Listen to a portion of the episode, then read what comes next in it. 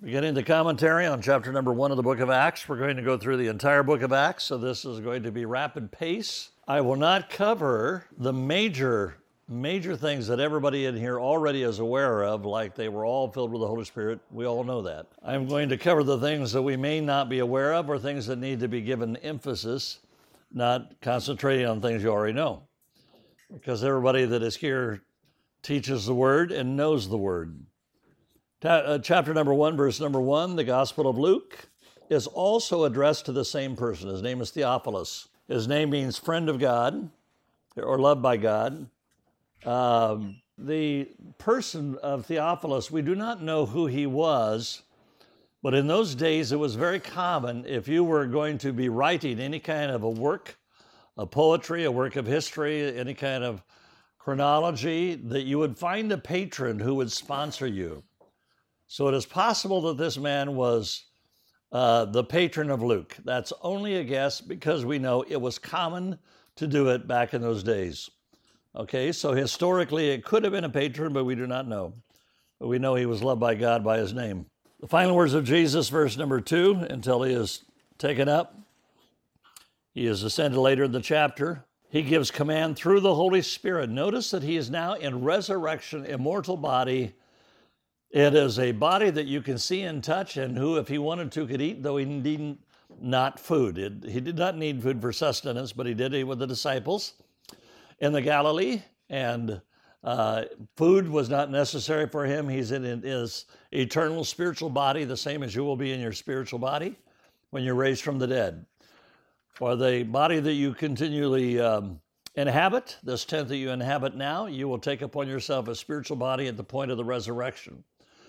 If you were to die before the resurrection, you would have a soulish body that is just the same as your soulish body, but it is not your resurrected body. Your resurrected body awaits the return of Jesus.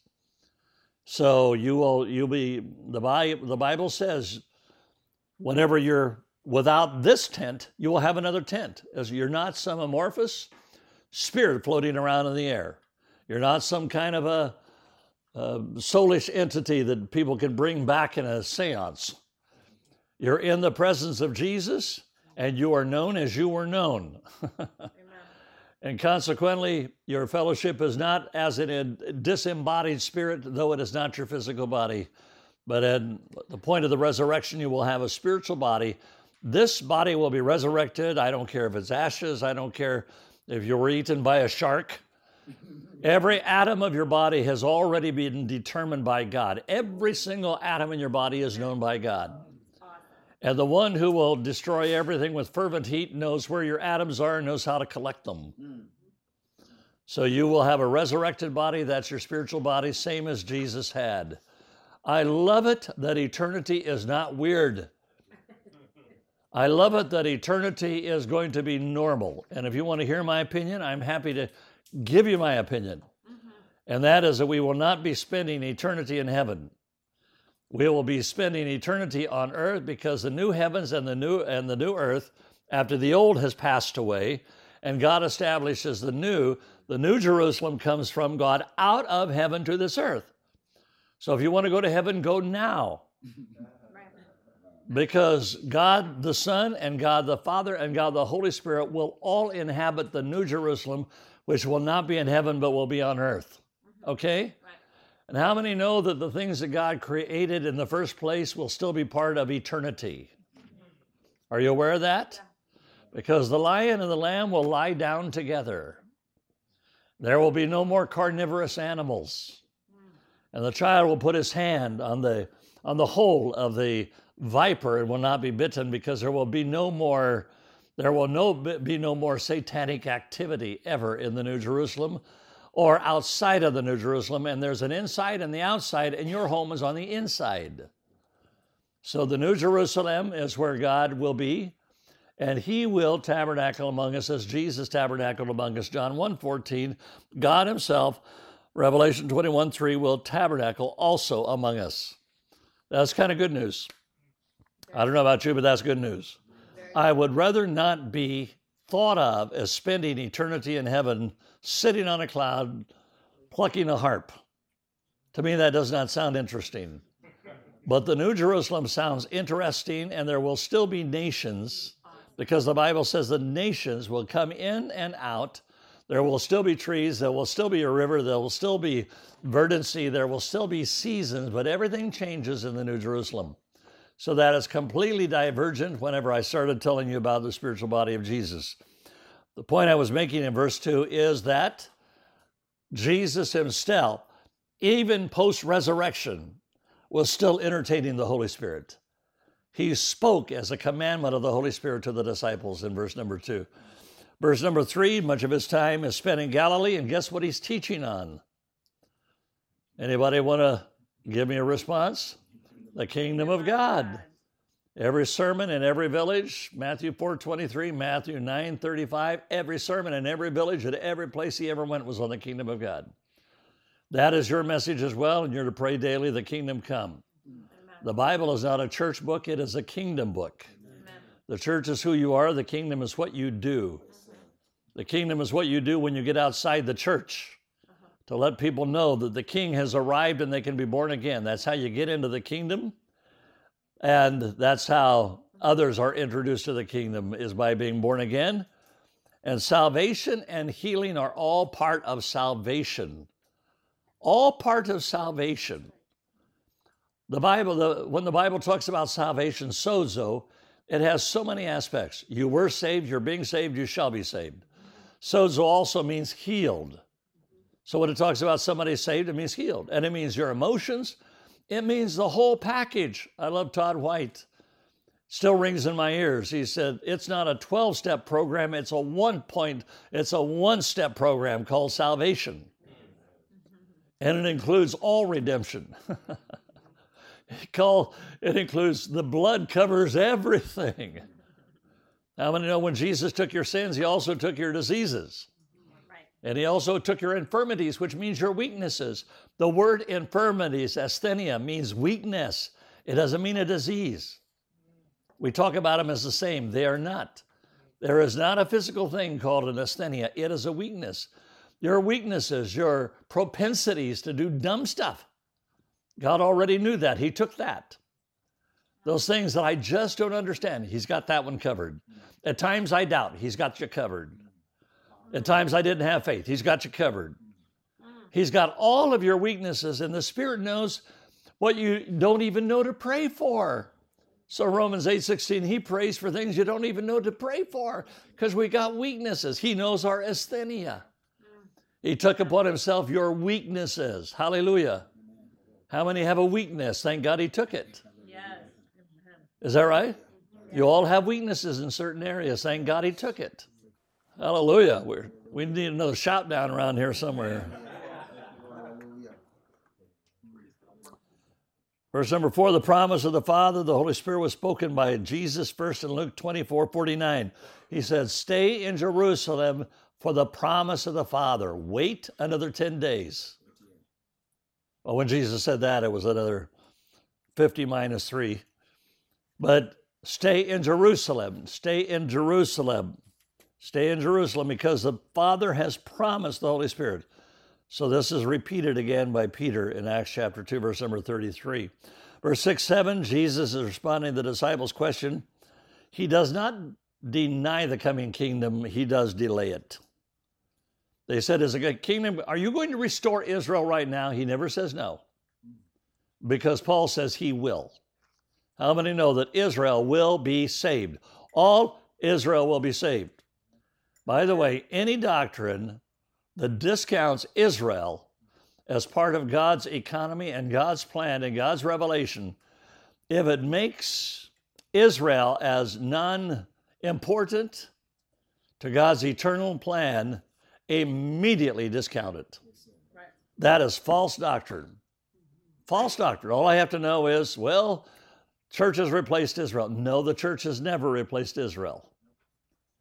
Uh, I don't know if you've been, if you've heard that doctrine, but if you hear it, it's immediately false. It does not square with the Word of God. It does not square at all with the Word of God. We are not the replacement for Israel. No. Anybody want to say an amen to that? Amen. Verse number eight, power dunamis. We know that. What about witnesses? If you're going to be a witness for Jesus, that's the word uh, where we get our word martyr, martyria, the Greek word. That, that's a if, a, if you want to be a witness for Jesus in the New Testament, you would be killed. So, do you want to be a witness for Jesus? Do you want to be a witness for Jesus? Whenever Nero burned at his instigation the city of Rome in 64 AD, rather than let everybody know that he burned the city, he took Christians and made them living torches, doused them with oil, and lit them on fire. They became the torches that lit the city of Jerusalem, uh, the city of Rome, in that in that horrible infamy, that horrible persecution by Nero. Domitian also did the same thing. Horrible, horrible, horrible. They were tortured in every kind of unimaginable way. They had to start living underground. At one of our World Connects several years ago, we had a man whose name was changed so that we would not divulge his, his, his identity, was from North Korea and had a ministry in North Korea. He lived in Los Angeles at the time, and we gave him a, a pseudonym so that nobody would know him because he was ministering in North Korea. If you're a Christian in North Korea, you will be, you will be killed. So they, in, in excavating a new, he told the story at one of our World Connects. He said they excavated a new highway, and so the bulldozers and the graders came in, leveled out the road to make a new highway. When they did, it uncovered the tunnels of hundreds of Christians who had spent their lives in the tunnels underground. So they took all of the Christians who had never seen the light of day, the children who had never seen the light of day, that had lived for decades underground, they took them, laid them down on, on the road, and then rode over them with the, the steamrollers. They literally crushed him into the road, into the pavement. the, the persecution that is happening today, I don't know how God can bring America around without persecution. He can, He can do anything. But we have no knowledge of persecution. We have no knowledge of, we don't know what it's like. We do not know what it's like. But right now, it's very, very dangerous in many, many countries of the world. Very dangerous to be a Christian. Extremely dangerous. A friend of mine in India opened up his shirt and showed me he was raised Muslim. There was a bullet hole right here. He said, When I told my dad I, I, I got saved, was a Christian now, he said, His dad said, I have, a, I have a surprise for you, and pulled out a gun and shot him trying to kill him, trying to kill him in the, in the heart, and the bullet missed and shot him in the shoulders. And his father was eventually saved as well before he died. The testimony, the testimony of, of what God is doing globally, Jesus, help us to understand the price that was paid even to get this book. The people who lost their lives to give us this book.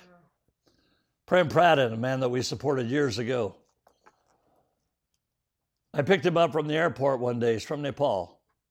Because if you if you witness about Jesus, you get a year in prison. If you baptize anybody, that's an automatic three years in prison.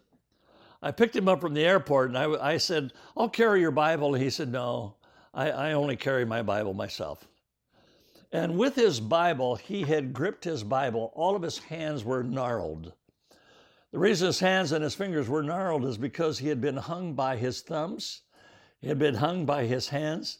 He had been tortured year after year after year because he had baptized people. You know, what people have gone through for the name of Jesus Christ. The Bible says there is a crown for them that is not the normal crown for everybody else. There is a martyr's crown. So the word martyr means I was a witness, I was a first-hand witness. I saw it. So for all of those that were able to testify they became martyrs. I saw Jesus. So it was not a, for those who were not first century, were not actually there like the disciples. Those that were there because they had had an encounter with Jesus, they still gave a witness to the martyrdom.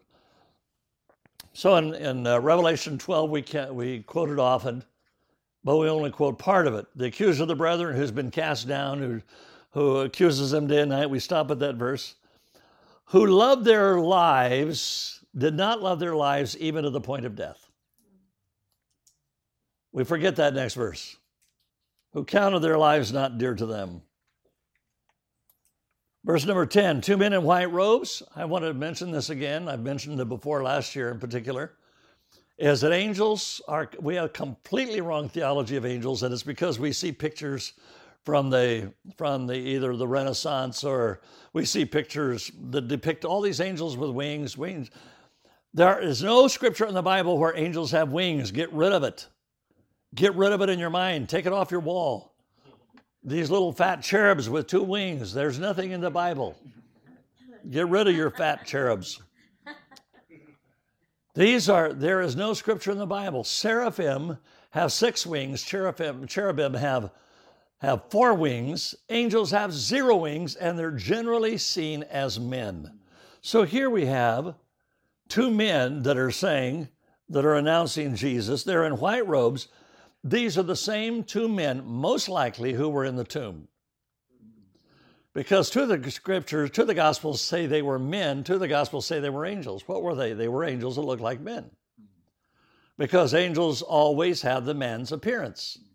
And I guarantee you, those were the men that intermarried back there with the daughters of man. These were the sons of God that intermarried the daughters of men back in the book of Genesis, producing these these um, yeah these giants of the land Nephilim, but but but whenever you see these two men, how often the Bible says, you know, they've entertained angels. How often do you see this in the book of Acts? You know, if you go to jail, an angel's going to appear, deliver you.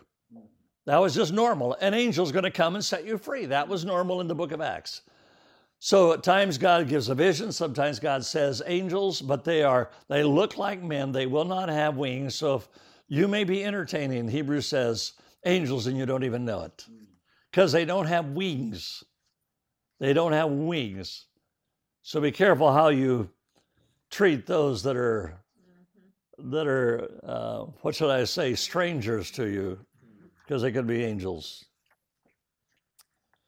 Verse number 14 the disciples continually devoted themselves to prayer, which was something that they did not do in the Gospels. They slept through every single prayer meeting. Four times Jesus prayed through the night. They slept every single time they were asleep when Jesus prayed through the night. No exceptions. So Jesus prayed, they slept. They never prayed. They said, How can you cast out demons and we don't? Mark 9 29. He said, I pray and you don't. How can you cast out demons? I pray. You don't pray. Now they're devoted to prayer. That's why we know in Acts chapter 2, verse number 1 to 4, that's what they were doing for those 10 days that they were in the upper room as they were praying. Because they continually devoted themselves to prayer.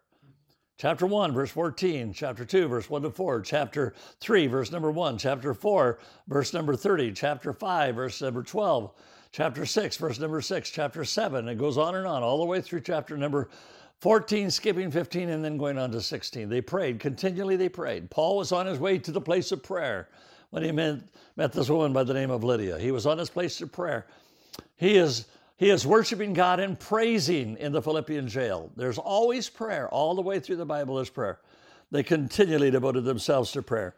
I want you to notice verse 15 God spoke through the mouth of David I want you to know that God still does it through your mouth. I want you to know that.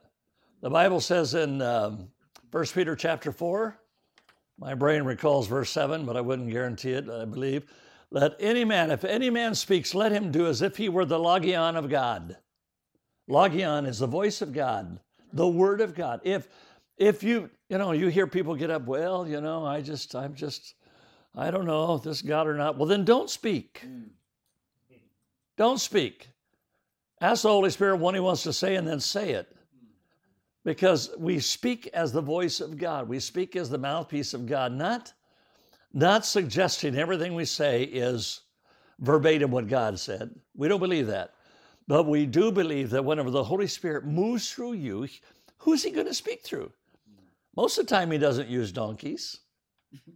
Most of the time, or maybe that would Maybe I could retract that and say he always does. but God is going to speak through a person. He can use angels, he can use visions, he can use dreams. Most of the time, he's going to speak through people because God is a relational God. Verse number 15 to 26, uh, the disciple is chosen, Matthias. And I want to make a correction here, a theological correction, if it is in your mind that Paul was the 12th apostle. He was not. He is an apostle born out of season. He's not counted among the 12.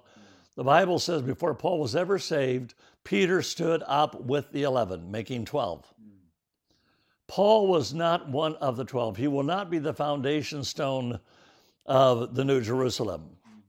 He is not one of the 12. The Bible doesn't say he's one of the 12. He was one of the apostles born out of due season. That's what made him the outstanding apostle. The reason he was outstanding is because the other apostles had been baptized into Jerusalem Judaism. He was baptized into Jerusalem, he was born into Judaism, but instead of being part of the Jerusalem voice, God took him to Arabia. Paul would have been just another echo had God not removed him and set him aside, and his revelation came directly. He was one of those people you can say, I heard from God. I tell you, when you've heard from God, like Paul heard from God, you can say, I heard from God. Chapter number two, verse one um, through verse number four talks about uh, they were they were in the upper room Here's the Temple Mount, here's the upper room. Just in proximity, there's just a couple miles between the two. Uh, if you were to be able to take a straight shot, not far at all. But but we cannot guarantee that the upper room, especially where it is today, is the upper room of Jesus' day. There's no way to guarantee it because the building is not there. This is a Crusaders building. It was also the Crusaders happened around a thousand years after Christ, and it lasted for 200 years. It's a Crusaders building as well as a Muslim mosque. And so they say that was the upper room, that it was originally on the foundation of John Mark's house that became the, uh, the upper room means that a lot of the better homes always had an upper room. They would do that for their social gatherings, was a top room. And in ancient days, many times the lower rooms were kept for the animals. That's how they heated the upper rooms you know.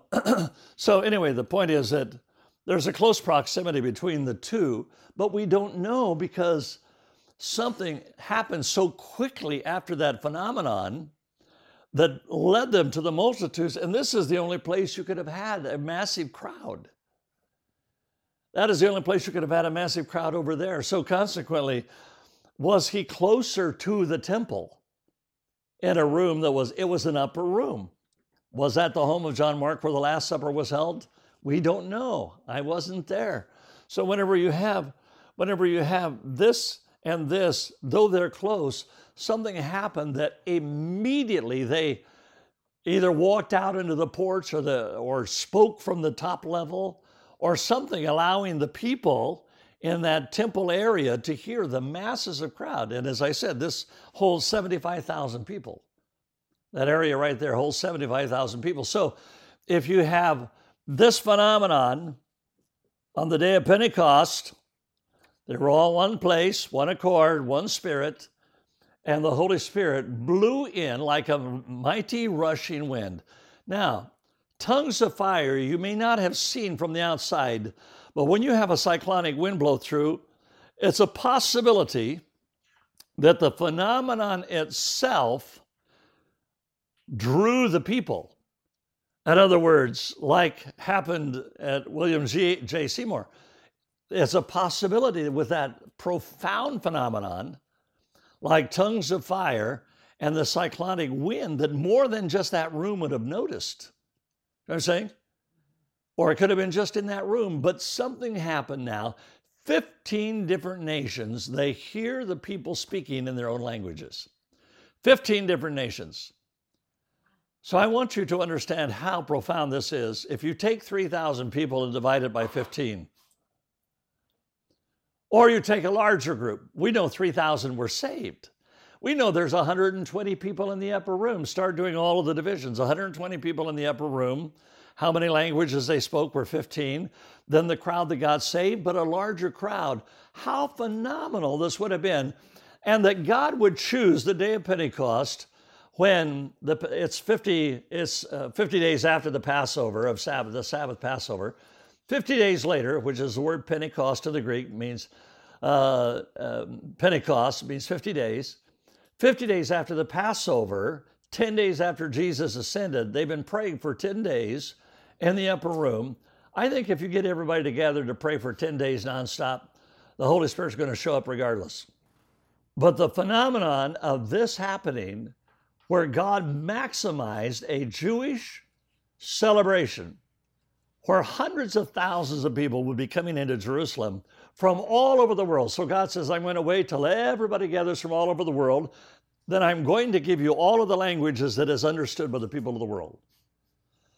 so if you see on a map, he goes to the east, where we know is Iraq today, Iran today, Syria today, the, the um, uh, all of that, the area to the east and to the north. He, the people from that area, from Judea. Then he goes up to all of what we know as Turkey, and all we know as Asia Minor, and all of the Roman provinces, people from there, then to Rome, then to Cyprus, then to Crete, then to down to Egypt. That is a whole known world has gathered together and they hear them praising God in their own language and know that that person does not know my language. Now, we don't know about 120. We know about uh, the disciples themselves were from Galilee, uneducated, uneducated men. So that means that they had an ability that they never learned, and it was called the Holy Spirit. So God now reverses the Tower of Babel and brings unity through the Holy Spirit in diversity and speaking all of these languages and they began to speak the languages of people that they never, ever knew those languages, glorifying God. And then Peter says, These aren't drunk as you suppose. It is very early in the morning. These are drunk, but not as you suppose. Hebrew word is Shavuot. Celebrates the giving of the law. 50 days after they left Egypt, celebrates the giving of the law was, was the, feast, the festival. In Exodus chapter 32, when the people broke the law, 3,000 are slain. The giving of the law in the book of Exodus resulted in 3,000 people being killed. On the day of Pentecost, the giving of the law in the inside of the people resulted in 3,000 being saved. God always parallels, always brings things together. Everything matches something else. Everything God does, there's conformity and unity. Uh, we're going to um, Go into chapter number two, verse number two, verse number four. Let's see if we can finish with chapter two.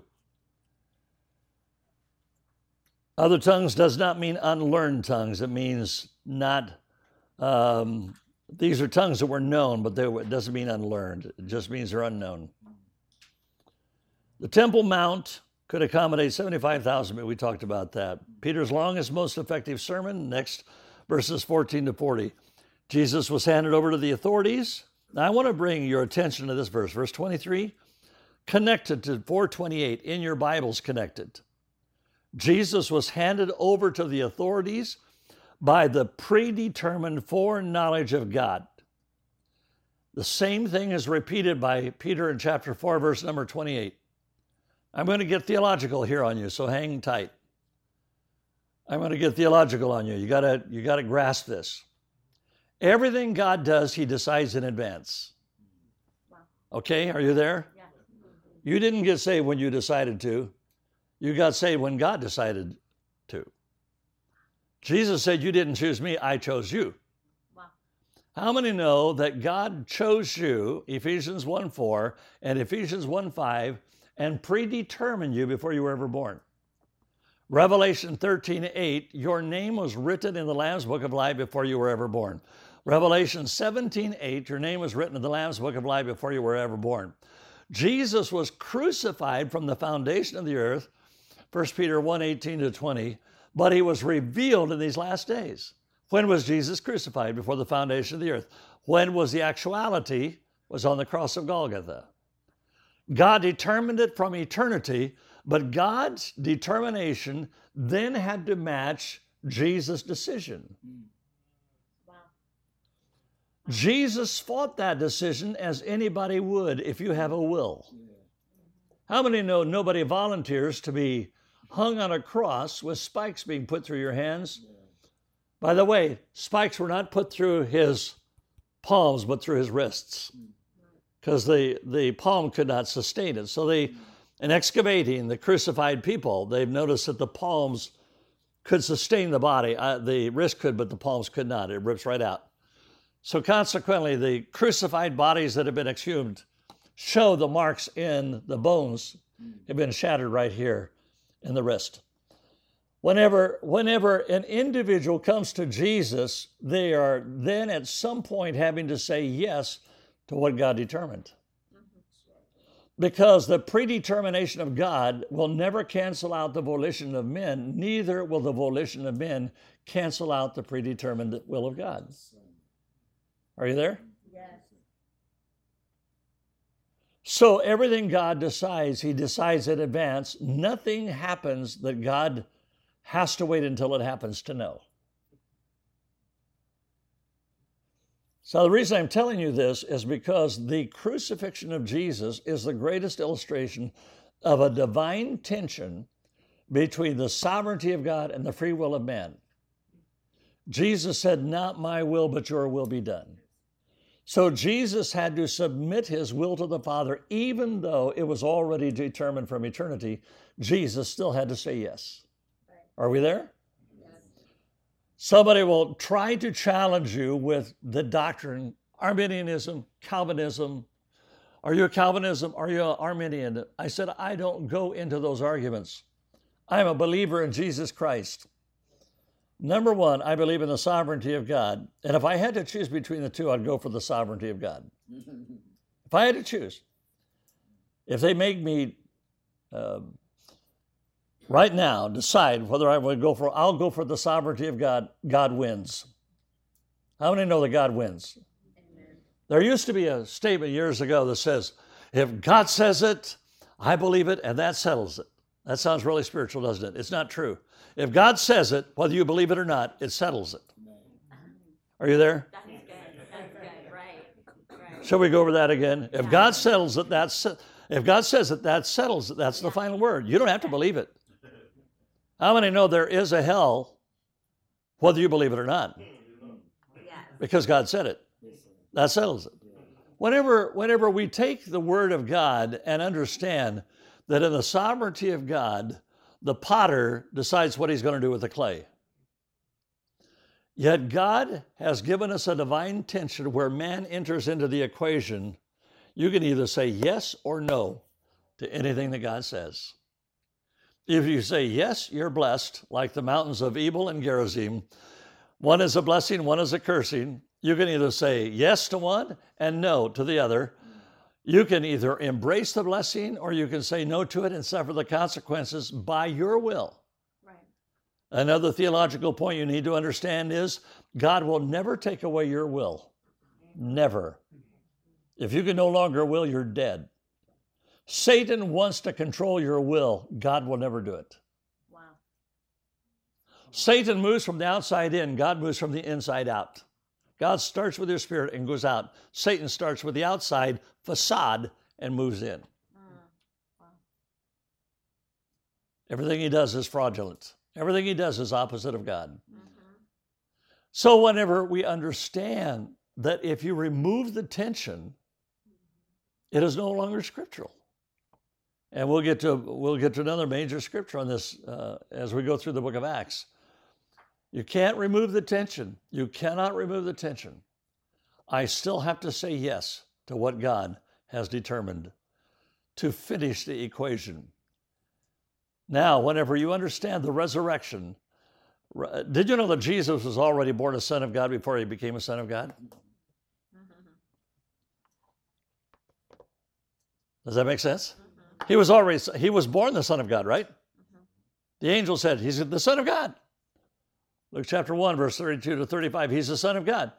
But he was declared to be the son of God, Romans 1 4, by the resurrection from the dead. What does it mean? It means that I'm a son of my dad, Samuel Titus. I'm a son before I ever come into maturity. But when I become into maturity, I'm a son, no longer a child. So I was born a son, but there is maturity demanded for sonship. I know this sounds a little complicated, but understand you can be a child of God and God waits for 40 years for you to grow up. And until you grow up, He's not going to give you the keys to the car. So he was already a son, but because of obedience, he was declared. Through his obedience, he was then declared. He's always a son. But their sonship does not occur until you say yes to God and come into maturity. That's why you can see people that have spent 30, 40 years as a Christian, they never grew up because they have never been willing to be discipled. And if you're unwilling to be discipled, you'll forever stay a child. And God will not share his authority with you. Mm-hmm. You can try it, you can use his name, but he won't say amen to it until you decide to embrace the fire, embrace the discipline, and grow up. Even though you're a child, you remain, even though you're a son, you remain a child until you begin to walk in obedience. And then he was declared to be the Son of God by the resurrection of the dead because he went all the way to the cross. When he said it's finished, the Father said, okay, exaltation. So he went from exaltation to exaltation with a span of obedience. For 30 years, it records nothing of the miraculous in the life of Jesus. Not one miracle. Until the time that all through that training as a son, until he came into maturity, and then God began to release on the day of his anointing and the day of his baptism, God began to release the anointing of the Holy Spirit on his life. Because he had to be made like a man, Hebrews 2.14, in all ways. Hebrews 2.10, 12, and 14. In all ways, he had to become like us. So though he was a son, he had to become a son through obedience. So he was declared to be a son. I don't even know where I am right now. Going back to the point that I got off on, and that is, um, mm, I don't know the point. Okay. God has made him both Lord. He was already Lord. The disciples called him Lord. But God made him Lord and Messiah, the anointed one, by his resurrection from the dead. Let all the house of Israel know he is Lord and he is Christ. So, going back to the Old Testament, the Yahweh of the Old Testament is the Lord of the New Testament. Verse number 41 3,000 souls, suke, were added to the church. Why does it call them souls? Ah. Why does it call him soul? Suke. We are body, soma, suke, soul, and that involves also our heart, and we're spirit. God doesn't save your soul, He saves your spirit, but it is your soul that believes into salvation. How many know that you need your brain to get saved? Because you have to believe that Jesus died and rose again. Can I stop one more point here? Because I know these are little extrapolations and divergent thoughts. But I believe anytime you lead somebody to the Lord, don't just say a sinner's prayer that they repeat. Amen. Have them pray for themselves. Amen. They must confess. We got people praying quietly that never get changed. Uh-huh. They must confess with their mouth Jesus is Lord. They must believe in their heart, part of their suke, cardia, they must believe in their heart that God has raised him from the dead. So we have all of these people that come Sunday after Sunday getting saved, but they never said, I'm a sinner. Well, how can you get saved if you're not a sinner? Because he only came to save sinners. They need to be able to, with their mouth, confess Jesus is Lord, with themselves praying out loud to break the bondage that's on the inside of them. How many know sin has to come out the same way it came in? Through your mouth. Yeah. Confess it. Peter said, Repent, metanoia, change your mind. It cannot just be quiet. Did you say in your heart? Well, then confess it with your mouth. He said, If you don't confess it, I'm not going to, my Father's not going to hear it, and the angels aren't going to hear it. Unless you confess me before men, I will not confess you before the Father or the angels. I, I, I'm, I'm sorry to just bear down on this point, but I've seen too many people that, okay, you're saved now. but they never out of their mouth ever confess Jesus. Just pray my prayer. Well, my prayer is my prayer. Then I will hear people say, Well, I don't know what to say. I say, Tell God you don't know what to say. He'll take anything. Well, I just don't know. Good, tell him you don't know. Well, I've got so many sins. Yeah, tell him. Anything that comes out of your mouth becomes part of the freeing process Amen. that sets you free from the demonic activity. It's got to come out of your mouth. Speak it out of your mouth. Whatever it is, say it. Okay, verse 41 3,000 souls. 42, the description of the early church that devoted themselves to the apostles' teaching, fellowship, breaking of bread, and prayer. Those four things are very major. Verse number 47, the Lord added to their number. I, I have a conviction that is totally at odds with our current megachurch mentality. I don't believe you get people saved, I believe Jesus does. And I believe after people get saved, he needs to add them to the church. The Bible says he added them to the church. So it's not a matter of they just got saved. There is a corporate fellowship somewhere that God will connect them to that you cannot really grow without the family. Is that right? Right. God will put you in a family setting. You need your family setting to grow. You need a point that you can say, That's my home. Yes. You need that. So that Lord added them to the family, those that were being saved. Yes. Notice they were two different things. And there are some people, I wanted, I remember one guy, I wanted him in my church so badly, I, I sculpted my, I, I, I uh, formed my sermon to snare this guy, so I wanted him to be part of my church because I was so impressed with the guy. This was the biggest louse I've ever seen in my life. I later found out this guy is a crook. He's a complete facade. He took me flying in his airplane, and then I discovered he didn't even have a license to fly. We We're flying over the mountains of Washington State, and he's saying, Do you recognize these? And I think he's kidding me, and he's not kidding.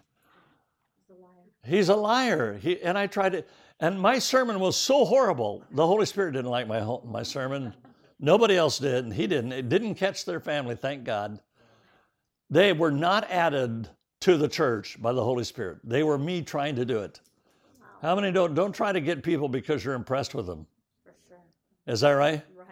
How many know that let the Holy Spirit bring them in? Mm. Because God says that Jesus said, I sent out the invitation, they wouldn't come in. Matthew's, he said, one of his parables, he said, he said, I sent out the invitation, they wouldn't come in, so I just went to the highways and the hedges and the byways and let the riffraff come in. Yep. Because the people who were called did not come in, and then some come, came in without robes on. He said, You know, let the Lord add to the church. Mm-hmm. Don't you try to do it, you just mess up everything. And then you try to get them cleaned up and let the Holy Spirit do that. Mm-hmm. Come on, come on, come on. Okay, chapter three. I can cover a few more points. They're on their way to pray when they give the name of Jesus, leaping up. Leaping up, verse here. The only other time it is quoted in the Greek Old Testament called the Septuagint or in the New Testament. It's here, verse 8, and it's in Isaiah 35 6, where God says in the kingdom age, people are going to be leaping up. The lame are going to leap up.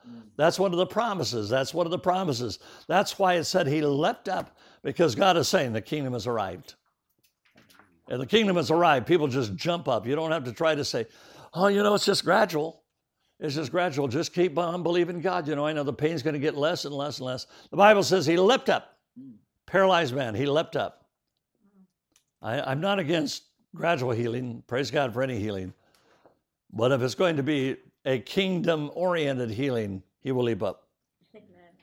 Chapter 4 The number of the men came to 5,000, not including women and children. So you can say, like the feeding of the 5,000, if there's 5,000 men, there's at least 25,000 people there. So let me change your terminology and especially your mental picture. Jesus didn't feed 5,000 people, he fed at least 25,000 people. Right. So let's change our vocabulary. Say, whenever Jesus fed the at least 25,000 people, mm. so you understand how massive the miracle was. Right. Massive. 5,000 are saved, not including the women and the children. They had always had more than two children in Jesus' day. They had large families, as you know from the patriarchs. Large families. Masses of people were getting saved. Masses of people were getting saved. I, I want to I want to share this. I don't believe the age of the megachurch has arrived yet. Amen.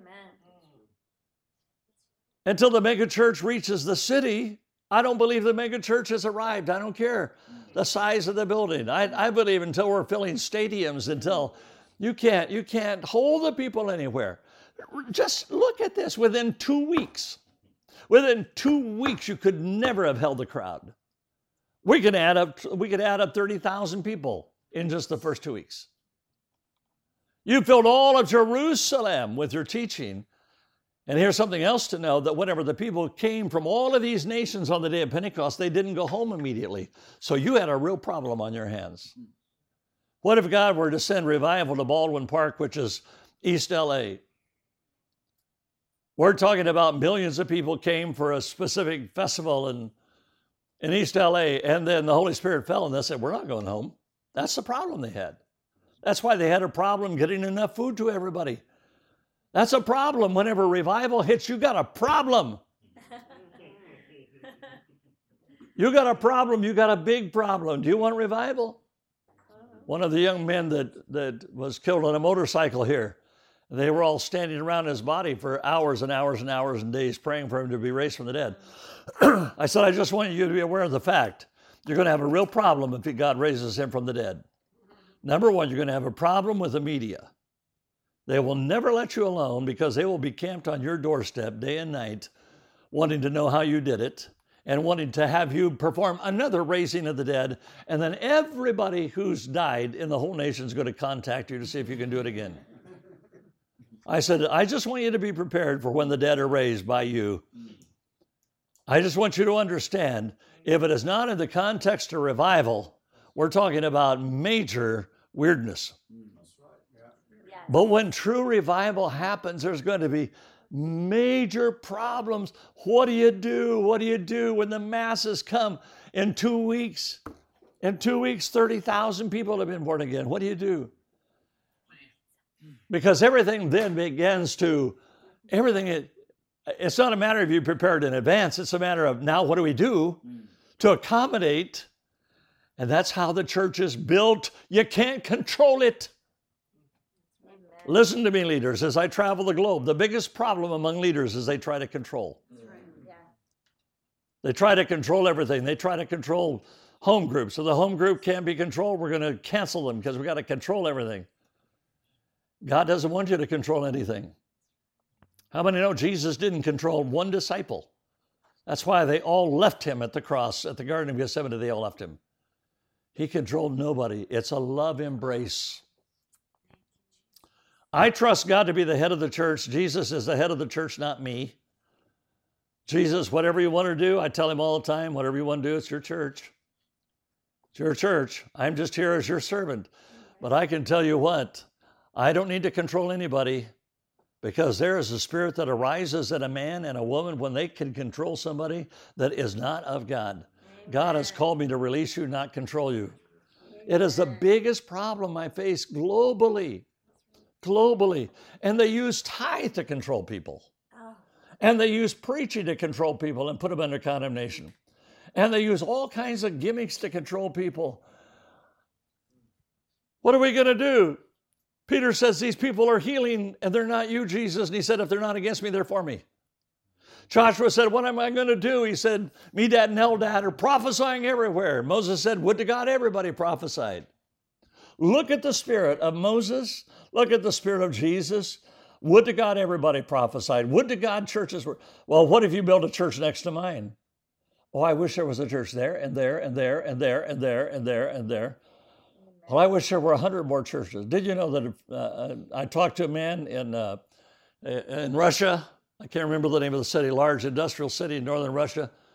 He was saying he was saying to me that when he, God called him to the city, God gave him this name, emblazoned it in a vision, and said, "You're to go there and start a church." So he went there. There were a couple of Pentecostal churches there, and they said, "No, we can't bless you. These are all that we these we don't need any more."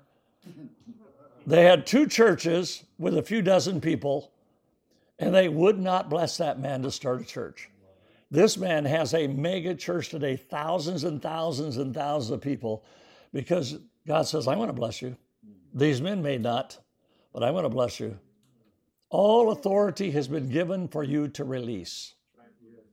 If you use it to control, God will take it away. God has called you to release, release, release, release, release. No controlling spirit in the body of Christ. No. No controlling spirit in the body of Christ. What am I afraid of? I had a guy say to me, as my music director, he said, I, I really believe God's calling me to go start a worship ministry in that church. I said, Go. go. You're talented, you're gifted, you're going to bless that church. How come pastors bless people coming in and curse them going out? Oh, God bless you, you're coming into my church, but if you leave my church, you're cursed. And so many pastors curse people. By the way, if you bless them, they're, they're likely to come back if they were wrong. If they were wrong. If they were wrong, they're likely to come back. Right. But if you cursed them, they'll never be back. You cursed them. Well, what if they started in a spirit of division? I'll bless you anyway. Right. I'm a blesser, I'm not a curser. Right. Amen. God will take care of the cursing part. I don't need to do that. How many know if they weren't anointed, God would not bless it? Well, what if they were anointed? So God, God has just got. I don't need to say anymore. Solomon Porch is where the crowds are gathered to hear Peter and disciples gathered to pray outside the eastern court of the temple overlooking Kidron. Jesus mentions that in John 23. Chapter 4, the number of the men comes to 5,000. Peter filled with the Holy Spirit. Notice this, all the time is continually saying, filled with the Holy Spirit. Verse 13, they realized that these men had been with Jesus. Hallelujah. They were astonished at their eloquence and boldness. That's what I want people to say, Yeah. Because they were not educated men, they were from Galilee. But they said, You've been with Jesus. We can tell. You have that smell of the great shepherd. Mhm. Again, verse 28 the rulers did what God had previously determined. Uh, is the, is the Greek word. Verse 28 to 30, we mentioned in our earlier time, the church prayed for boldness, signs, and wonders, and guess what God did? I want, to, I want you to come into an awareness of Barnabas. His name means son of encouragement. His real name is Joseph, but the church called him, hey, you're a, you're a son of encouragement, Barnabas. Bar in the, in the Hebrew is son. You're just a son of encouragement. Wow. And he became that to the Apostle Paul. He was a Levite from the island of Cyprus. You're going to hear him a few more times, and then God dumps him. Not Paul, but God dumps him. Chapter number five, we will begin at our next session. So I want everybody to know that uh, I really, really appreciate your attention to the Word of God. I really appreciate your hunger for the Word of God. You're just like sponges. I need to say something else, by the way, and that is you don't have to agree with anything I say. You better check it out. Seriously, be like the Bereans. They were more noble than those in Thessalonica, Thessaloniki, because they studied the Word for themselves to make sure these things are true.